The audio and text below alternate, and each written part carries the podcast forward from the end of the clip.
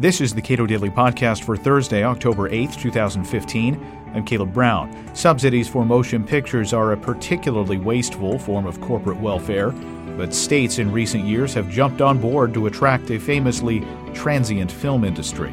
Jarrett Skorup is a policy analyst at the Mackinac Center in Michigan. At the State Policy Network's annual meeting in September, we discussed how Michigan snuffed out film subsidies. How much money has Michigan handed out in subsidies to film producers? Our program began in 2008, um, and for the first three years, it was uncapped. So they were doing over 100 million a year, and so the total amount since then, 475 million. Uncapped. What does it What does it mean to say that a, a subsidy program is uncapped? They could spend as much as they wanted, and in Michigan, those were, I mean, everywhere, but 08, 2009, 2010 were particularly horrible years for the budget. So they were, yeah, they could. The film office had discretion to subsidize films as much as they wanted. And it was uh, 400 million over since 2008. Uh, 475 million. So what could have brought it to an end when it was started during bad economic times? Yeah, the the bill, the total vote in the House and Senate in 2008 was 145 to one. So it was unanimous in the House, and there was one senator that voted against it. Um, so the Mackinac Center did, you know, we did reports on this, we did research, all you know, throughout those years. Uh, we got a new governor in Michigan, Governor Rick Snyder, who he wasn't totally opposed to it, but he made it pretty clear he thought that you know he was going to cap it, he was going to um, limit it severely, and so then f- finally in this past uh, the 2014 election, you had enough uh, Republicans that this was actually an issue for them for a variety of kind of interesting reasons, and then uh, made clear they want to get rid of it. And so there was enough political will to finally do it. And we have a lot of money we're trying to divert divert more towards roads here in the state of Michigan, so that all kind of came together and, and worked out. What personal interest did various Republicans have in eliminating film tax credits? There were some that were principled on it, um, but the interesting thing you got. Michigan made uh, in under a Democratic governor, the on the the board of the film office was a guy named Michael Moore, who did a film, an anti-capitalism film called "Capitalism: The Love Story," that was partially shot in Michigan, and he was approved for a million dollars in incentives to do that film. So, uh, our news website broke that story, and so interestingly, of course the the policy research on film incentives, um, more so than almost any other economic issue, is pretty much unanimous. You have economists on the left who say it's a waste of money. They might think you should spend this money on education, um, and Tax Foundation hates it. The independent economists for the state found it to be a waste of money. However, what resonated for a lot of these new elected Republicans in the state was finding out, hearing from grassroots people, we gave money to Michael Moore, and so that was one of the big reasons for him. Okay, so what uh, what advice do you have for other states? Many states have these film credits or film offices. They are actively courting people to come make movies in their states. My my home state of Kentucky had a not dissimilar program. What do you yeah. tell them? Yeah, the the th- the main three things that we um, that we did. I mean, you know, you're not going to find that Michael Moore story necessarily in every state. However, uh, one big thing is to just refute the job numbers. So every state, it's the exact same story. I've done research in lots of states on this. They have these crazy amount of economic development and jobs that they're claiming based on dubious studies, dubious statistics, all usually done the same way, put out by promoters of the film. It, go to the Bureau of Labor Statistics numbers on this. There are very few film jobs across the nation, and there are very few in each state. In Michigan, um, there was a total of only a few thousand film jobs. There was a few thousand when we started the program. There was about two dozen less um, after $475 million. So we weren't creating the jobs. So you can show that with the real raw numbers. And eventually, for us, the media began picking that up, and then they were the other side was forced to kind of go with other arguments that it just makes the state look good, and we'll get tourism dollars and things like that. So that was number one.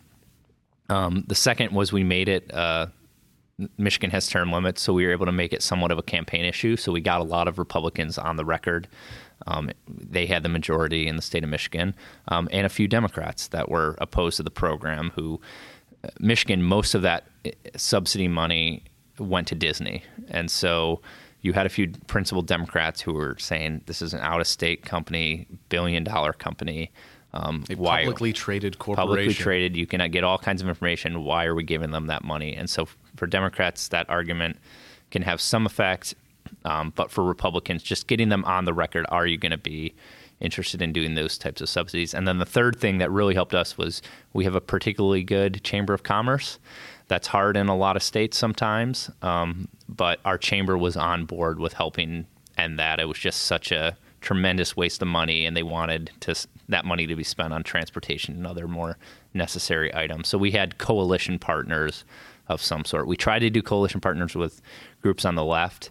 We were unsuccessful in Michigan, but that's a good route to take also in other states. When uh, producers of films, when economic development people, that is to say, the economic development industry, wants to promote something, they use something called a multiplier. So how is it, how is that used when it comes to film tax credits? Yeah, that's yeah, that's where I'm getting at with the dubious research. So they're going to do these tremendous multipliers, and for some reason, film dollars are worth much more than anything else. So a multiplier being, yeah, even though these jobs are temporary, but while they're here, they're going to stay in hotels, right. they're going to eat at restaurants, and they're going to rent cars, and that creates jobs. And then those people spend money, and, and so on and so on. Right. Yeah, we were pretty consistent, you know, pointing out that argument. You know, of course, that that money's going to be spent somewhere, and so what you're talking about is if redirecting it through this economic development agency, which I put in quotes for those listening on the podca- podcast. Um, that they're somehow going to spend it better than people are going to spend their their own dollars, um, and and that's that argument works for some people. It doesn't work for others. People like films, and and one big problem with this is the media loves it in particular because if you get Ben Affleck walking down the street, you can get twenty or thirty stories out of it, and it generates a lot of excitement. So that was a huge obstacle to overcome. So who decides this film gets a million dollars and this film gets nothing. Yeah, in Michigan, it was the Michigan Film Office. Um, so there, it's a board of members and it's a few employees, and they were the ones making those decisions. The we we did a lot of uh, my colleague James Hohman, who's our assistant director of fiscal policy. He was always trying to get together a do a movie showing of all the films that we subsidized in the state because you had some really horrible um, films that were done. Um, Harold and Kumar, not the first one, the second one. I'm sure you all saw that. Um, different kind of low level budget films that were kind of a joke. We did that mostly to get media attention, but the film office is pushing back of we're looking at the jobs that they're going to create rather than um, you know the titles or how good the film is or something like that. But of course. Um, a lot of times they're going to pick the big budget film to do, so you can you can you can say how how did this film get picked? Well, it's not based on those jobs or anything. It's they want to do a film that's going to get a lot of uh, attention in the state of Michigan, and so you can kind of show that. It seems like it's problematic on First Amendment grounds too that you've delegated to this uh, board of uh, people with millions of dollars at their disposal to make decisions about uh, what films receive state support, right? Which films don't. That seems like a that on it on its face. And at the very least, it's it's ironic for this art. You know, these supporters of the arts. Michigan's wasn't too bad. They had somewhat of a process set up. Um, but you get like in Florida, yeah, there's morality clauses and stuff like that, um, and so it's ironic because you have these art supporters coming out, um, you know, lobbying for state support and a state board that's picking based on uh, what kind of that's making decisions based on that morality clauses and things. Big picture for people who are just interested in this, how pervasive is it? There were almost no states doing this in 2002, and then by 2009 there were 46 states. So this is in almost every now. Now a few of those have cut back, so we're about 40 or 41 states, um, dep- depending on how you define subsidies, are doing that nowadays. So I think we've reached a tipping point. Iowa cut their incentives back. North Carolina cut theirs. Michigan, obviously, now. Um, Wisconsin got rid of theirs. So there are a lot of governors and legislatures who have woken up to this and realize that um, it's a big waste of money and they can put it they can put it to better use in other ways. But this is pervasive everywhere, so it's very likely your state's going to do that. Now, the other thing is California and New York have massively upped their subsidies in this past year. So when California is doing 400 million in subsidies and New York is doing 350 million in subsidies, that sucks up a lot of the films, and, and a lot of those were going to go there anyways. But you're not going to compete with that. Kansas is not going to compete with those types of films. You might get one here or there, but it's just not going to be near worth. You're not going to build any type of industry, and that's how it's always sold in every state.